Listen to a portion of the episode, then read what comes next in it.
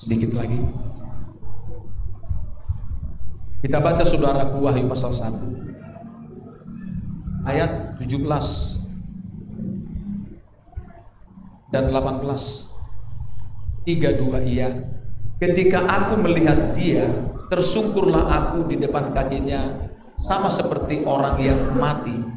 Tetapi ia meletakkan tangan kanannya di atasku lalu berkata jangan takut aku adalah yang awal dan yang akhir dan yang hidup Aku telah mati, namun lihatlah, amin, sampai selama-lamanya. Dan aku memegang segala kunci maut dan kerajaan maut. Puji Tuhan. Saudaraku yang saya kasihi dalam nama Tuhan Yesus. Kitab Wahyu ini atau pewahyuan diterima oleh Rasul Yohanes di Pulau Patmos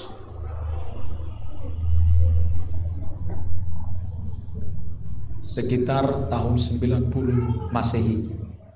Kalau sekarang tahun Masehi. Itu ngajakan dimulai tanggal lahirnya Yesus ya, tahun Masehi ini. Ada sebelum Masehi. Nah, saudara, dia dibuang ke sana karena apa namanya? Karena berita firman Injil, karena Yesus dia menderita dia dibuang. Pikir orang kalau udah dibuang ke sana, dia nggak bisa apa-apa. Ternyata di sanalah dia mendapatkan pewahyuan, yaitu kitab wahyu ini sudah. Luar biasa ya. Makanya kalau Paulus berkata kepada Timotius, walaupun aku terbelenggu, tapi firman Allah tidak terbelenggu. Sekarang kan banyak di apalagi di apa di Jawa sana yang saudaraku mereka menjadi seorang Kristen ya. Dari orang yang bukan Kristen menjadi Kristen mereka luar biasa memberitakan firman dari orang seberang. Sampai mereka saudara di penjara dihukum itu namanya dibelenggu kalau terbelenggu firman Allah terbelenggu saudara di dalam penjara pun mereka tetap menginjil. Banyak jiwa dimenangkan. Tuhan bisa mengubah kutuk menjadi berkat, saudara. Karena kitab ulangan pasal 23. Seperti dulu, siapa namanya? Bileam mau mengutuk Israel. Tapi Tuhan mengubah kutuk itu jadi berkat. Karena orang Israel nggak mempan kutuk saudara. Karena dalam kitab Kejadian 12 ayat 1 sampai 3 Aku akan mengutuk orang yang mengutukimu. Ini kata-kata itu. Makanya saudara dalam kitab Amsal 26 ayat 2 kutuk tanpa alasan nggak bisa kena. Ya. Kalau dulu marga-marga kan ada kutuk ya. Kalau dilanggar perjanjian antar marga mereka dulu kayak sekarang ini kan, kutuk itu masih berlaku sampai hari ini. Tapi kalau sudah bertobat, dibaptis ikut Yesus, kutuk itu nggak berlaku sudah. Malah kita jadi berkat. Malah ada orang yang mengutuki kita, balik kutuk itu kepada dia. Makanya aman kita ini. Makanya jangan balas orang yang mengutuki ya. Gak usah. Mau kita dikutuki, dikata-katain, nggak ada masalah. Biasa saja. Akan balik ke dia itu. Ya. Kata kita Roma pasal 12 kata-kata itu saudara jangan engkau menuntut pembalasan beri tempat kepada Tuhan untuk membalaskan jadi perbuatan jahat jadi nggak usah kita balas-balas iya Cukup Tuhan saja. Bahkan dibilang Tuhan yang berperang, kita diam saja saudara. Ya. Ini saudara yang apa namanya uh, yang terjadi. Nah saudara, di dalam saudaraku di sini seperti Rasul Yohanes mendapat wahyu ini di Pulau Patmos, Wedasyat Wahyu ini diberi, memberitahukan tentang terutama apa yang akan terjadi di masa mendatang supaya kita nggak kaget. Contoh, kalau terjadi perang antar negara sekarang ini, mulai dari dulu, itu firman sudah ngomong, pewahyu sudah ngomong. Kalau terjadi ada kelaparan di tempat di berbagai yaitu e, negara, Tuhan sudah ngomong di wahyu. Gak usah khawatir. Bahkan terjadi yang namanya fenomena-fenomena, air menjadi darah. Terus dibilang wah terjadi gempa bumi dan lain-lain. Itu ngomong fenomena. Itu menggenapi firman saudara pewahyuan. Tidak usah kaget. Malah nanti datang anti Kristus. Kalau datang gak usah kaget. Memang dia harus datang. Nggak bisa nggak. Tapi bosnya, kepalanya belum bisa muncul sebelum gereja buah gereja sulung atau buah sulung gereja belum terangkat. Kalau dia nanti terangkat dulu, baru dia datang. Dan yang tertinggal, yang tidak mengalami pengangkatan, akan menghadapi masa antikristus selama tujuh tahun, dibagi dua masa. Tiga setengah tahun yang pertama, mengalami permulaan sengsara Tiga setengah tahun yang kedua mengalami kesengsaraan besar yang belum pernah terjadi saudara. Karena kitab Matius 24 sesuai dengan khotbah Yesus di sana saudara. Ini wahyu. Kita bersyukur dengan ada wahyu. Nah di sini dikatakan hari itu mengawali Yohanes mendapatkan pewahyuan. Dikatakan saudaraku di sini Lihat, aku hidup. Ya. Jangan takut, akulah yang awal dan yang akhir. Alfa dan Omega. Kalau di Yunani kan huruf abjad itu huruf itu dari A sampai O. Makanya diambil ini saudaraku dari Yunani, Alfa dan Omega. Yang awal dan yang akhir. Kalau dalam kitab Ibrani 7, Yesus ini tidak berawal, tidak berakhir. Makanya Yesus itu saudaraku jangan salah ya. Sejak awal Yesus ini sudah ada. Kalau bilang lahir, dia lahir sebagai manusia di bumi. Dulunya saudaraku memang Yesus sudah ada. Dia hanya datang jadi manusia. Firman jadi manusia. Allah kita satu. Tapi pribadinya tiga. Bapa, Firman, dan Roh Kudus firman sudah jadi manusia, namanya Yesus. Seperti saya. Saya ada tiga, tapi satu. Ada roh, ada jiwa, ada tubuh. Ini bekerja sama, punya tugas masing-masing. Seperti itu saudaraku. Menjelaskan tentang Allah kita ya. Jangan sampai salah saudara. Nah hari itu dikatakan di sini Aku telah mati. Saudara jangan salah ya. Mati di sini dulu waktu dia dibunuh dia sebagai manusia, bukan Tuhan yang mati ya. Banyak orang salah memahami ini. Coba kita baca dulu 1 Petrus pasal 3. Dia dibunuh sebagai manusia. Karena hari itu Filipi 2 berkata, dia telah melepaskan kesetaraannya dengan Bapa. Maka dia jadi manusia seperti kita, merasa sakit waktu dia dipukul, diludahi, dicambuk, diperlakukan dengan sadis pada hari itu. Sampai buruk wajahnya, tidak dikenali lagi dia. Coba kita baca. 1 Petrus 3 ayat yang 18 32 ya. Sebab juga Kristus telah mati sekali untuk segala dosa kita. Ia yang benar untuk orang-orang yang tidak benar, supaya ia membawa kita kepada Allah. Ia yang telah dibunuh dalam keadaannya sebagai manusia, tetapi yang telah dibangkitkan menurut roh. Nah ini saudara, dia dibunuh dalam keadaannya sebagai manusia. Ya, dia harus mengalami mati. Kalau nggak mati kita nggak ada yang selamat saudara. Dia harus mengalami mati. Ya. Firman itu jadi manusia, terdiri dari tubuh dan darah. Tubuh itu tujuannya apa? Kenapa jadi tubuh? Tempat dia mengambil dosa. Karena kita lihat tubuh ini, di mana terletak dosa? Di tubuh. Tangan saya, misalnya mencuri, dosa itu ada di tangan saya. Mata saya melakukan dosa, itu di mata saya. Dan seluruh anggota tubuh kita yang melakukan dosa. Makanya seluruh tubuh Yesus mengalami luka parah saudara. Tadinya tangan kita misalnya mencuri, aturannya tangan kita dipukul. Tangan Yesus lain dipukul. Mulut kita dulu suka ngomong kotor, berdosa, ngata-ngatai orang.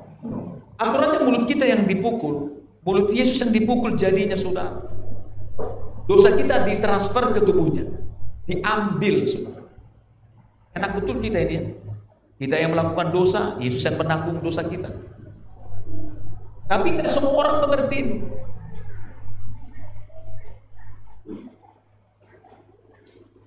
Nah saudaraku dia dibunuh sebagai manusia.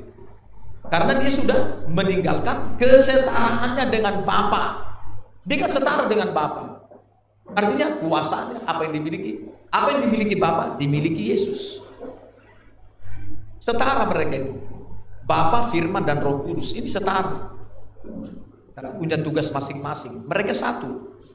Kalau dalam kitab Ulangan 6 ayat 4 Allah kita Allah yang esa. Kalau dalam Yakobus berkata Allah kita satu. Tapi dia ada tiga pribadi di dalam dia saudara. Ada dalam kitab Yohanes pasal 14 waktu Filipus ngomong tunjukkanlah Bapa itu kepadaku cukup itu Yesus. Loh kalau kau kalau kau sudah melihat aku Filipus kau telah melihat Bapa. Saudara tahu dalam diri Yesus ada di dalam dirinya ada Bapa. Ada Roh Kudus. Makanya kalau Ibrani 1 berkata dia adalah Yesus itu adalah gambar wujud Allah. Kalau saudara baca Ibrani 1 itu firman Tuhan ngomong. Nah, saudaraku Tuhan Yesus. Nah, darahnya, ini kan darahnya tadi membasuh dosa kita. Ya. Darahnya mengadakan pendamaian dengan perantaraan nyawanya. Makanya kita nggak boleh makan darah, saudara. Hanya darah Yesus nggak boleh kita makan lewat perjamuan kudus. Karena apa? Di dalam darah ada nyawa, ada kehidupan. Nah kalau nyawa atau darah Yesus ada pada kita, berarti kehidupan Yesus ada pada kita.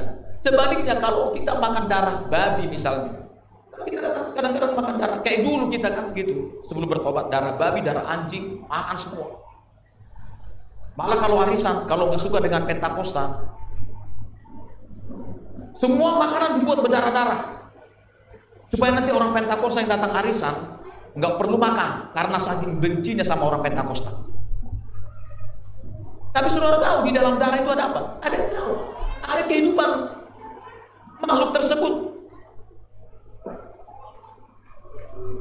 Jadi kalau kita minum darah Yesus, berarti ada kehidupan Yesus pada kita.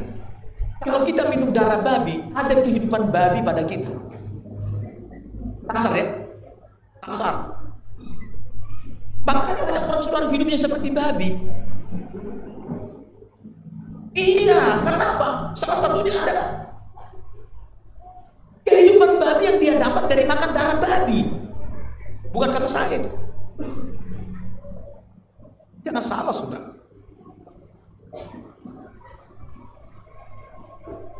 Ya. Makanya nggak boleh makan darah ya. Apalagi di arisan karena nggak ada yang tidak berdarah, yang berdarah-darah pun cuci. Bawa ke rumah, Wih, nggak pernah makan baik. Janganlah seperti itu. Jangan makan darah. Iya, di dalam darah ada nyawa, ada kehidupan, kehidupan isi makhluk. Yang kita bisa minum itu, bahkan itu hanya darah Yesus. Supaya apa? Kehidupan Yesus ada pada kita. Makanya kita lihat sekarang kehidupan Yesus. Ya, nanti kita kasih tahu sama saudara kita di kampung kalau saudara masih punya keluarga di kampung. Jangan makan darah. Ada kehidupan binatang di dalam darah itu. Karena hidupnya seperti binatang, saudara. Firman yang ngomong gitu ya. 2 Petrus 2. Makanya dibilang apa? Kalau ada kehidupannya itu, dia kembali lagi kepada dosa seperti dosa. Nah, saudaraku, itu namanya darah. Dan darah itu berbicara. Kata kitab Ibrani 12. Contoh seperti Habel waktu dia dibunuh oleh Kain. Gak ada yang tahu. Tersembunyi. Tapi darahnya berteriak dari tanah. Bersaksi bahwa dia dibunuh. Berteriak. Ada teriakan. Maka saya bilang di, di darah itu ada nyawa, ada kehidupan, ada teriakan. Makanya darah Yesus pun berteriak. Waktu dia mencurahkan darahnya, membersihkan kita, apa teriakannya saudara? Teriakannya lebih lebih kuat daripada teriakan Habel, darah Habel. Teriakannya apa? Berteriak bahwa dosa kita dibersihkan lewat darahnya. Kedua, ada tanda darah pada kita sebagai rumahnya Tuhan seperti keluaran 12. Sehingga nanti itulah yang menimpa dunia tidak mengena kepada kita. Ya. Juga saudaraku, tanda darah itu meneriakkan yang lemah jadi kuat. Yang sakit sembuh. Yang mengalami beban berat diangkat oleh kuasa darah Yesus. Dan darah Yesus juga berkuasa mengalahkan si iblis kata kita. Wahyu pasal 12. Nah, saudaraku, makanya jangan makan darah. Jangan makan darah, hanya darah Yesus. Supaya berteriak darah Yesus nanti di kita. Mengatakan, bersaksi, kita anak Tuhan sudah dibebaskan dari dosa. Berteriak keras kata Ibrani 12 bukan kata saya. Saya menyampaikan firman ini. Jadi jangan makan darah. Usahakan itu saudara. Berjuang. Supaya nanti saudara nanti makan darah. Tahu-tahu yang berteriak bukan darah Yesus dalam dirimu. Darah binatang. Takut kita ya nah Tuhan Yesus harus mengalami mati mengalami apa tadi mati dia untuk masuk ke alam maut. Tujuannya saudaraku, dia masuk ke dalam maut. Nah Tuhan Yesus harus mengalami maut. Nah saudaraku kenapa dia keluar dari maut? Ada apa dengan maut tadi kan? Dia malah mengambil apa? Kunci maut dan kunci kerajaan maut. Nah maut ini saudara, arti maut sebetulnya salah satunya disebut kematian. Maut itu ada dua, tapi satu. Pertama, kuasa maut itu. Yang kedua, alam maut. Nah, kalau alam maut, itulah tempat waktu dalam Lukas 16, waktu mati atau meninggal orang kaya itu, si Lazarus juga mati, yang miskin. Orang kaya itu, rohnya langsung dibawa ke alam maut, disiksa di sana. Dan yang berkuasa di alam maut itu siapa? Iblis, kata kita Ibrani 12. Apa? Ibrani 2. Coba kita baca sebentar. Ibrani pasal 2 supaya saudara tahu. Kenapa dia harus mengalami maut ya? Ibrani 2, lihat ini. Ayat ke ke 15 14 15 Ibrani 2 kita baca 3 2 iya karena anak-anak itu adalah anak-anak dari darah dan daging, maka ia juga menjadi sama dengan mereka dan mendapat bagian dalam keadaan mereka. Supaya oleh kematiannya ia memusnahkan dia, yaitu iblis yang berkuasa atas maut. Nah, iblis berkuasa atas maut. Karena di sana iblis masih memegang kunci kerajaan maut dan di dalam kerajaan maut itu di dalamnya apa? Ada penjara-penjara maut dan di sana ada kunci-kuncinya. Contoh kalau penjara kan ada kunci. Nah waktu Yesus mengalami maut, masuk ke dalam maut, di waktu dia mati, dia merampas kunci itu dari si iblis. Oh, luar biasa ya. Nah, maut ini saya katakan tadi kan ada dua. Pertama alam maut, tempat orang yang mati yang tidak di dalam Yesus yaitu masuk ke dalam alam yaitu alam maut seperti Lukas 16 orang yang kaya. Rohnya disiksa. Iblis ikut menyiksa. Ingat sudah.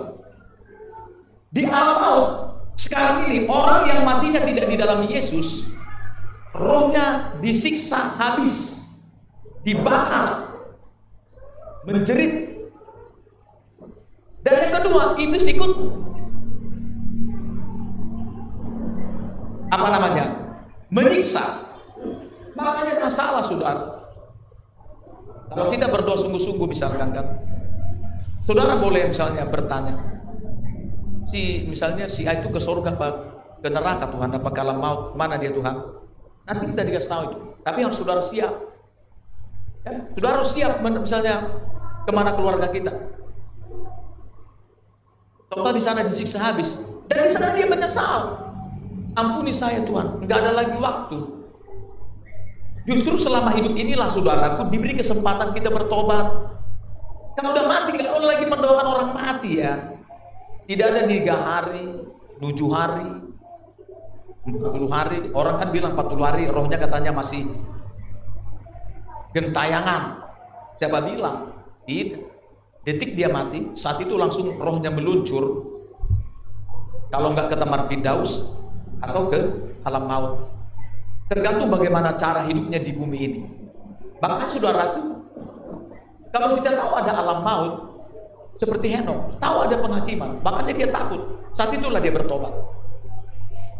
Dan dia bergaul karet dengan Tuhan terus selama 300 tahun. Karena dia takut nanti kalau mengalami maut, ngeri sudah. Takut kita. Kita kena cubit aja dikit, kena api dikit, Misalnya maaf dulu saya pernah dulu pernah saya di, ditabok bapak saya waktu saya pernah ngerokok waktu SMP. Langsung di wah waktu saya apa namanya? Mulai saat itu nggak ngerokok lagi saya. Saya tahu rasa rokok. Kalau kena puntung rokok dikit, wah sakitnya luar biasa itu. Makanya kalau saya lihat ada bapak-bapak, yaitu celananya ada bolong-bolong, dikit-dikitin. Wah ini bekas ininya nih percikan api rokok ini. Barangnya. Tahu saya gue masih merokok deh itu aja sakit luar biasa apalagi di alam maut nggak bisa lagi dia negara kita doa oh Tuhan seperti termasuk orang Kristen wah mendoakan orang mati sangkanya nanti bisa ini pindah dari ini dari alam maut ke surga. Tidak bisa, ada urusan. Nggak bisa pindah itu.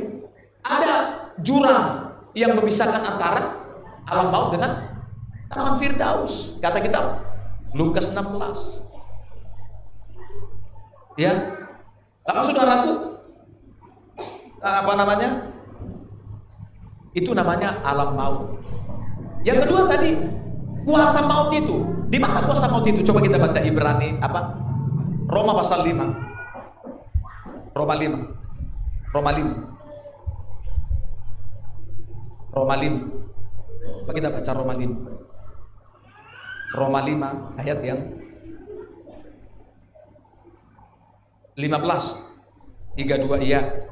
Tetapi karunia Allah tidaklah sama dengan pelanggaran Adam. Sebab jika karena pelanggaran satu orang, semua orang telah jatuh di dalam kuasa maut. Jauh lebih besar lagi kasih karunia Allah dan karunianya yang dilimpahkannya atas semua orang karena satu orang yaitu Yesus Kristus. Lihat, karena dosa ada, semua manusia setelah apa? Kata kata ini.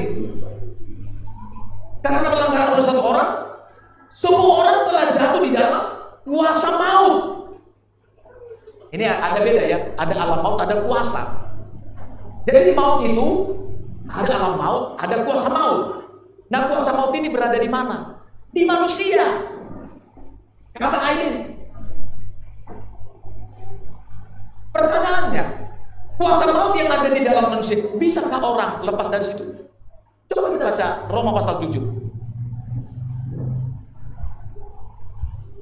Ayat 24. Roma 7 ayat 24, 32 ya.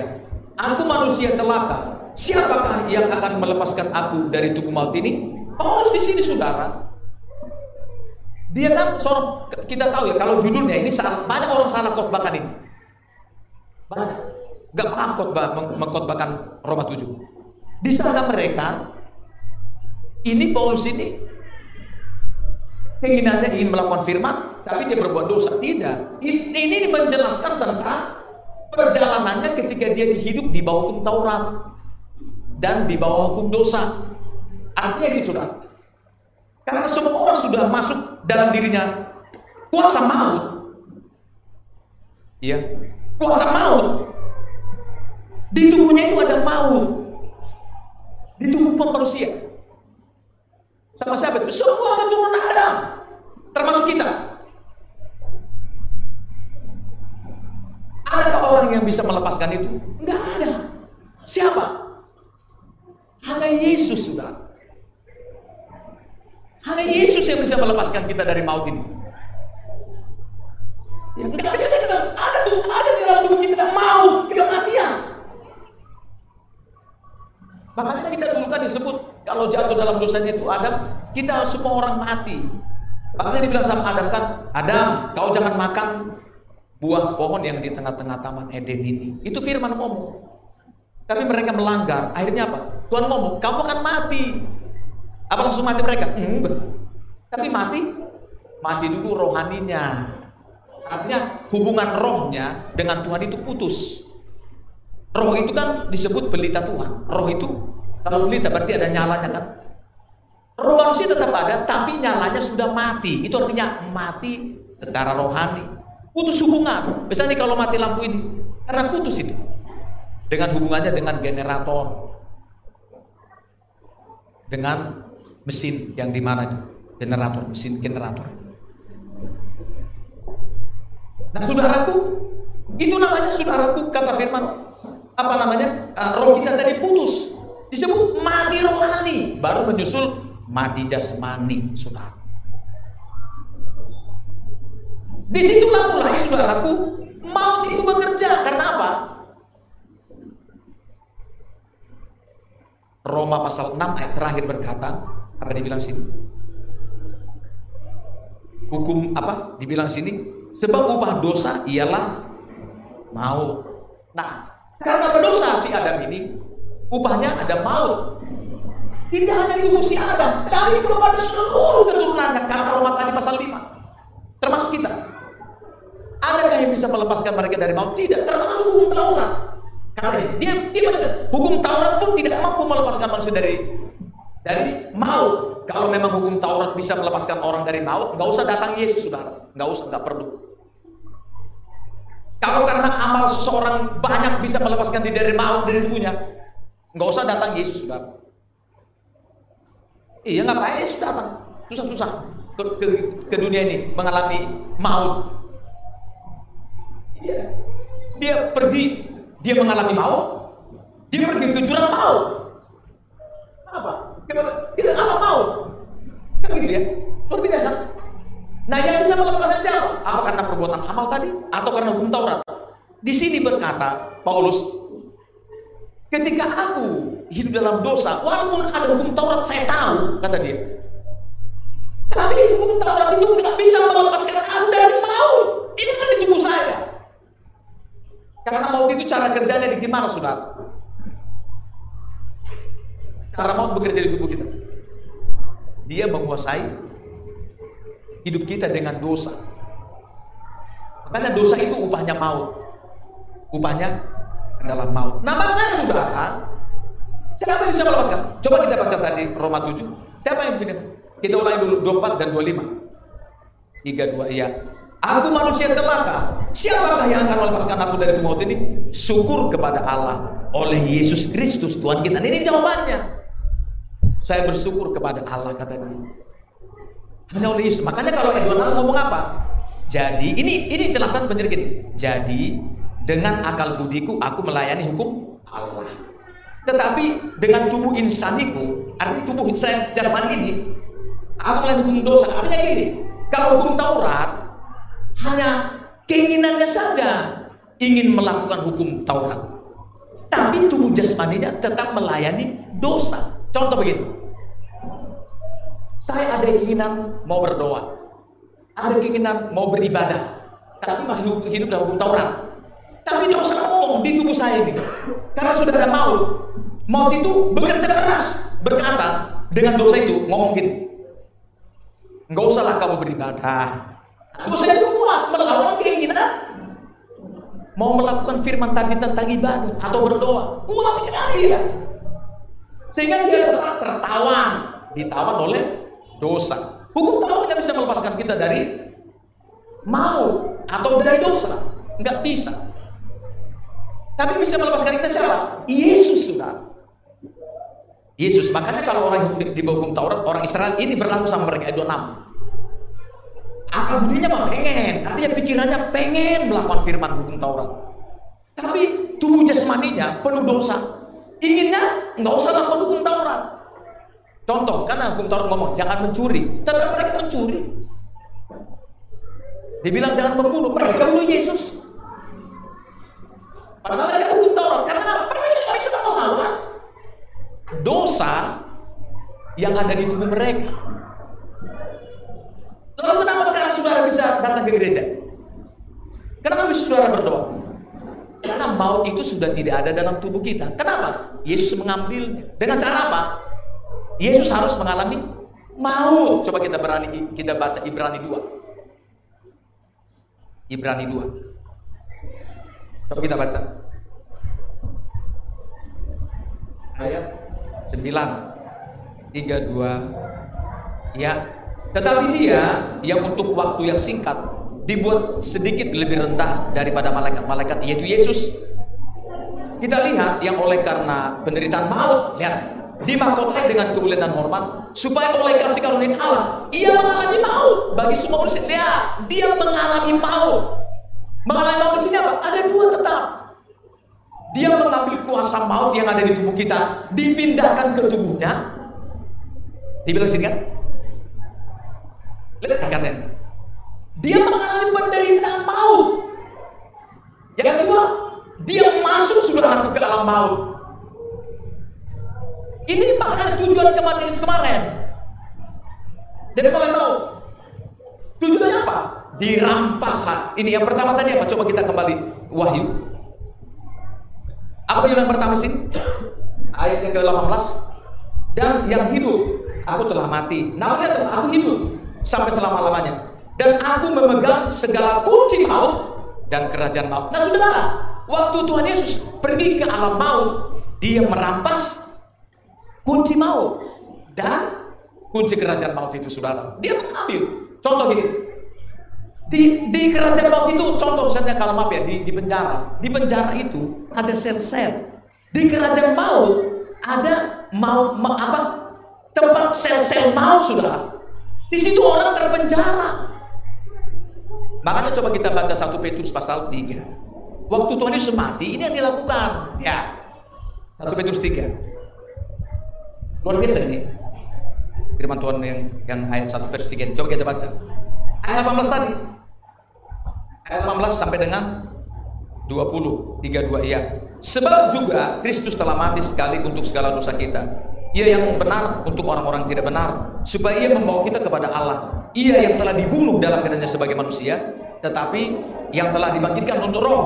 Dan di dalam roh itu lihat juga ia pergi memberikan Injil kepada roh-roh yang di dalam penjara yaitu kepada roh-roh mereka yang dahulu pada waktu Nuh tidak taat kepada Allah ketika Allah tetap menanti dengan sabar waktu Nuh sedang mempersiapkan baterainya di mana hanya sedikit saja, sedikit yaitu delapan orang yang diselamatkan oleh air bah itu. Artinya gini sudah.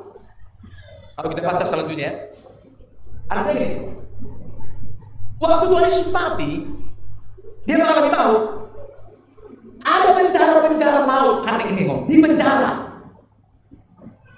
Dan nggak boleh diselamatkan keluar siapa pun, karena iblis memegang kunci itu. Kata Yesus waktu mengalami maut, diambil dari kunci itu sudah. Waktu dia mati selama tiga hari ya, mulai dari Jumat Agung kemarin sampai dari malam. Misalnya dari malam kan karena dia bangkitnya pada pagi-pagi hari benar. Dia merampas sudah. Dia mengambil kuncinya. Lalu dia melepaskan orang di dalam penjara. Dia menginjil, saudara. Di alam maut pada hari itu. Maka coba kita baca Matius. Nah, Matius terakhir. Lihat Matius. Matius bukan Matius, Matius 27 maksud saya. Lihat. Ayat 51 sampai 55, 51 sampai 53, 32 ya. Dan lihatlah, tabir bait suci terbelah dua dari atas sampai ke bawah, dan terjadilah gempa bumi dan bukit-bukit batu terbelah, dan kuburan-kuburan terbuka, dan banyak orang kudus yang telah meninggal bangkit. Dan sesudah kebangkitan Yesus, mereka pun keluar dari kubur, lalu masuk ke kota kudus dan menampakkan diri kepada banyak orang. Lihat, dulu sudah ada terjadi pengangkatan, saudara. Kepada siapa? Orang yang mati di dalam kuburan itu, yang rohnya di penjara, datang Yesus menguduskan mereka, menerima Yesus dalam penjara itu. Mereka keluar. Pada hari Yesus bangkit, seperti hari ini lah. Mereka banyak yang bangkit, yang diinjili itu. Mereka bangkit. Kata firman ini, mereka pergi kota kudus, saudara Kata firman ini saudara, oh, luar biasa. Ini dikerjakan oleh Tuhan Yesus ya. Waktu dia mengalami mati, mengalami maut. Dia menginjil saudara. Saudara tahu yang lebih yang lebih heran itu coba kita baca dulu Lukas 23. Wah ini ini sangat dahsyat ini saudaraku sama orang ini. Saya kagum dengan orang ini saudara. Apa kagum dengan Tuhan dengan melakukan ini. Ayat 42 dan 43. Wah ini dahsyat ini saudara. Kita baca ayat 42 43 32 ya. Lalu ia berkata, Yesus, ingatlah akan aku apabila kau datang sebagai raja. Kata Yesus kepadanya, Aku berkata kepadamu, sesungguhnya hari ini juga engkau akan ada. Woi, bersama dengan di mana? Di dalam Firdaus. Jadi Tuhan Yesus sudah tahu, dia sempat mampir dulu sebentar ke Firdaus ngantar roh dari. Woi, dasar ya. Ya. Wantar dulu kau udah kita mampir Firdaus, tenang saja. Orang ya di sampingnya Yesus. Ada satu orang yang dia sadar dia, saya melakukan dosa ini. Saya tahu saya berdosa, saya terpaksa melakukan ini. Tapi saya sudah dengar Yesus ini. Jadi disalib bukan karena dosanya, kata dia. Jadi orang benar. Lalu berkata, Yesus, tolong aku ya, kalau kau nanti datang sebagai raja. Ini mengingatkan kita dalam Matius 20 maupun di dalam kitab Matius 25. Apa dibilang? Tuhan Yesus kan apa dibilang? Raja sebagai raja di surga, dia datang menjadi manusia. Miskin. Bayangkan miskin sekali itu. Kuburannya juga nebeng semua. Bayangkan. Kalau saudara, dia meninggalkan dia sebagai raja di surga. Statusnya. Dia bilang kalau kau nanti berangkat kembali raja dan kau tuh nanti. Dia kan mendapatkan Yesus datang kedua kalinya dia memperlihatkan dirinya sebagai raja. Ingat aku ya? Artinya dia sudah percaya apa di sini? Si orang ini sudah percaya bahwa Yesus pasti mati bangkit dan dia naik ke surga menjadi raja. Makanya dia bilang kalau kita mengaku Yesus itu mati dan bangkit kita selamat. Tapi kita Roma pasal 10 ayat 9 dan 10 Nah makanya bilang hari ini kau bersama aku di Taman Firdaus. Ini luar biasa. Tapi jangan ngomong begini ya. Ada banyak orang salah, salah mempelet apa. Ini diplesetkan ini ngomong begini. Pak, saya nanti seperti yang di sebelahnya Yesus saja, sebelah kanannya. Maksudmu apa? Kalau kan saya sudah jatuh dalam dosa, banyak dosa saya Pak. Nanti waktu saya mau mati, saya minta ampun di sana Pak. Wah enak kali deh. Enak benar deh. Saya minta ampun nanti di sana, Pak, di pas mau mati. Saudaraku, Memangnya perto pertobatan itu bisa direkayasa. Saya nanti bertobat 20 tahun lagi lah. Apalagi kita usah di metro. Wah, ada orang Pentakosta dari kampung. Dia kerja tukang kredit. Kredit uang. Saya ngomong ke dia, saya injili dia. Begini firman Tuhan begini. Kamu harus dibaptis ya? Nggak mau saya pak. Saya nanti nggak bisa bebas saya pak melakukan dosa. Ya Tuhan, saya puas-puas dulu pak. Kalau saya dibaptis nanti nggak bisa lagi melakukan dosa. Dia pikir saudaraku pertobatan itu nanti selesai dulu dia was-was dulu baru nanti bertobat. Memangnya pertobatan bisa direkayasa? Memangnya kematian kita, kematian manusia bisa diteropong. Oh, kita teropong, Belanda masih jauh. Iya, Belanda masih jauh, bisa kita teropong. Kematian kita, kita tidak bisa teropong, saudara. Makanya Ibrani 3 berkata, hari kita kapan? Hari ini. Kalau hari ini kau dengarkan suaranya, jangan keraskan hatimu. Besok kita nggak tahu, satu menit ke depan kita nggak tahu apa yang terjadi, saudara. Hari ini waktu kita. Makanya kita ini apa? Kontrakan kita harian. Nggak bisa, oh 20 tahun lagi saya bertobat. Nggak bisa. Kontrakan kita harian di perjalanan ini, saudara. Besok kita nggak tahu apa yang terjadi. Yang main-main, saudara. Ya. Ini, wah. Ini memang kasih karunia luar biasa sama dia Dia memang dia nggak sanggup lagi sebetulnya, tapi dia ngomong. Dia mengaku Yesus. Kalau kau nanti datang sebagai raja, kau ngaku ya. Eh, mulai hari ini kau bersama aku di dalam Firdaus. Enak kali dia bukan di alam maut. Jadi yang dilakukan Yesus hari itu apa? Mengantarkan rohnya sebentar ke Firdaus, baru dia mengalami maut. Maka pada hari ketiga waktu itu, waktu dia merampas itu semua, maut tidak berkuasa di tubuh Yesus. Biasanya kan kalau orang tiga tiga tiga malam kan udah bau ya. Biasanya seperti itu ya. Kalau tiga tiga malam udah bau itu.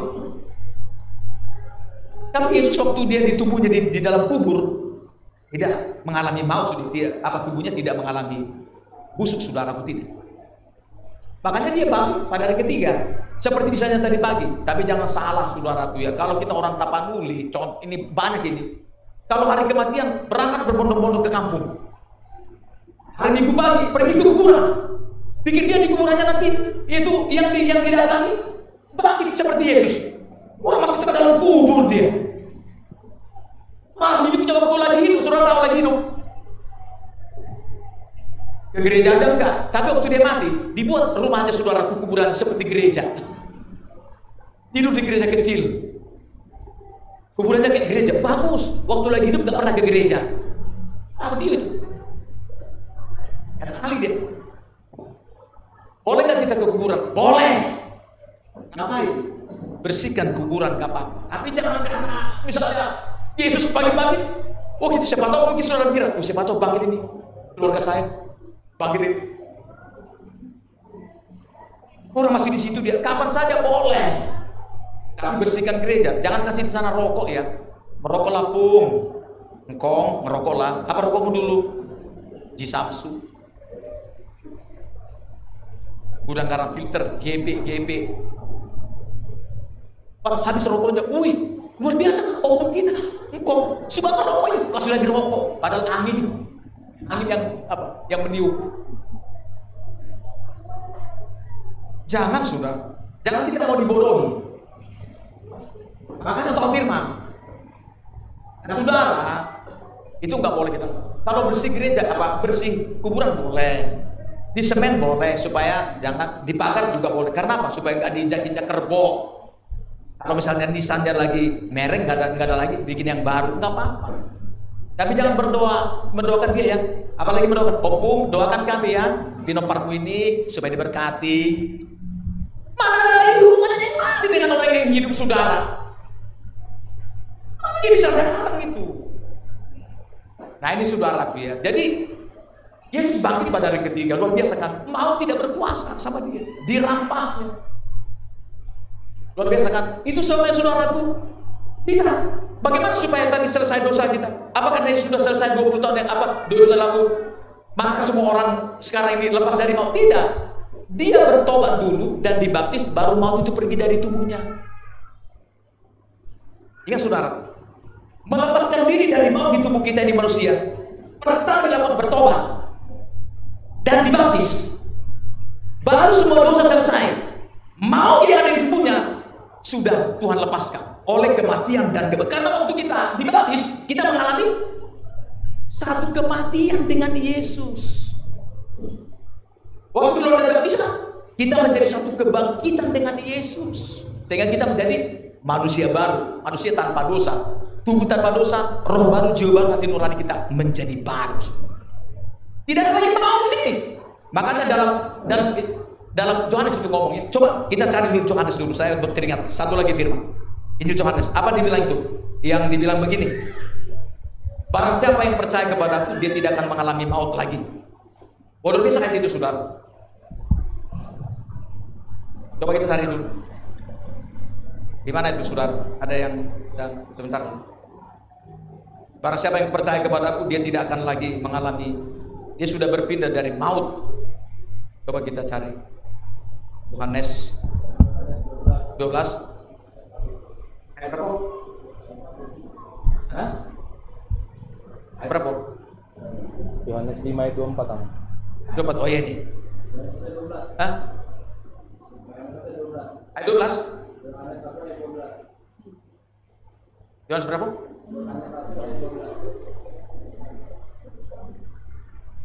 Yohanes 1 ayat 12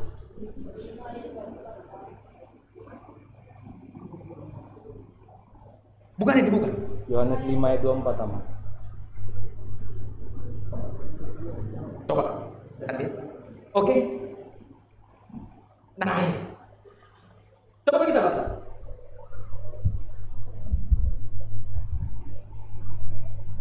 Ayat 4. Sebetulnya masih ada ayat lain lagi. Coba kita baca 3 2 ya. Aku berkata kepadamu, sesungguhnya barang siapa mendengar perkataanku dan percaya kepada dia yang mengutus aku, ia mempunyai hidup yang kekal dan tidak turut dihukum. Sebab dia sudah pindah dari maut ke dalam hidup. Lihat saudara. Luar biasa ya. Jadi waktu kita sudah percaya pada Yesus ini bertobat dari baptis, tubuh maut di tubuh kita ini sudah dibuang, lepas. Sehingga tubuh kita sekarang bukan tubuh maut, apa, apa sebutannya? Menjadi bait Allah. Tubuh kita menjadi bait Allah. Tubuh kita bukan lagi baitnya maut, tapi bait Allah, tempat kediaman Tuhan. Sebab saudaraku kebangkitan Yesus luar biasa kuasanya. Makanya kita datang hari ini kebaktian ini, kita berarti sedang memproklamirkan kepada dunia ini. Berkata bahwa kita memang betul-betul telah mempersekutukan hidup kita dengan kematian Yesus dan pertobatan dan juga mempersekutukan hidup kita dengan kebangkitan Yesus. Sehingga kalau nanti saudaraku kalau Yesus datang kedua kali mereka yang mati dalam Tuhan akan dibangkitkan? Atau kita yang masih hidup ini kita akan mengalami pengangkatan di bawahnya kita sampai ke sorga? Haleluya! Amin